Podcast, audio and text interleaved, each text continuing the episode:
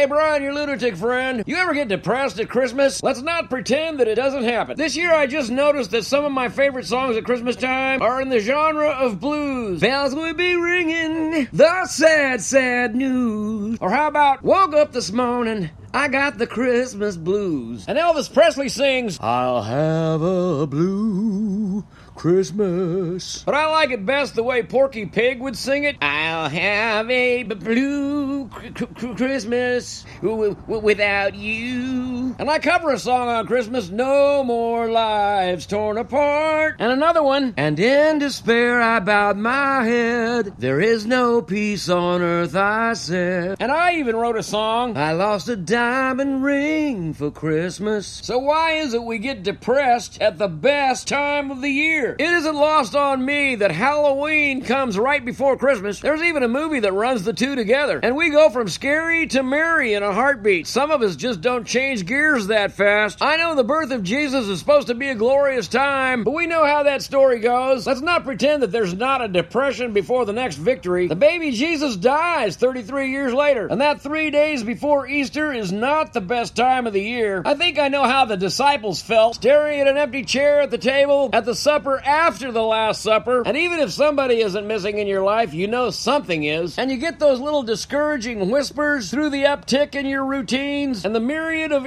irritations that come with preparing to be merry. Whenever the 12 days of Christmas started, they knew that it was going to take more than one day to get there. Now, the Bible doesn't say, but try to imagine the wise men following a star and riding a camel for four or five months. So, in looking for the reason for the season, there's a reason the scripture says to make an effort to think on good things. So, let's sing, and I think to myself, what a wonderful world. Because nobody falls into the spirit of Christmas. And there's your nutshell sermon.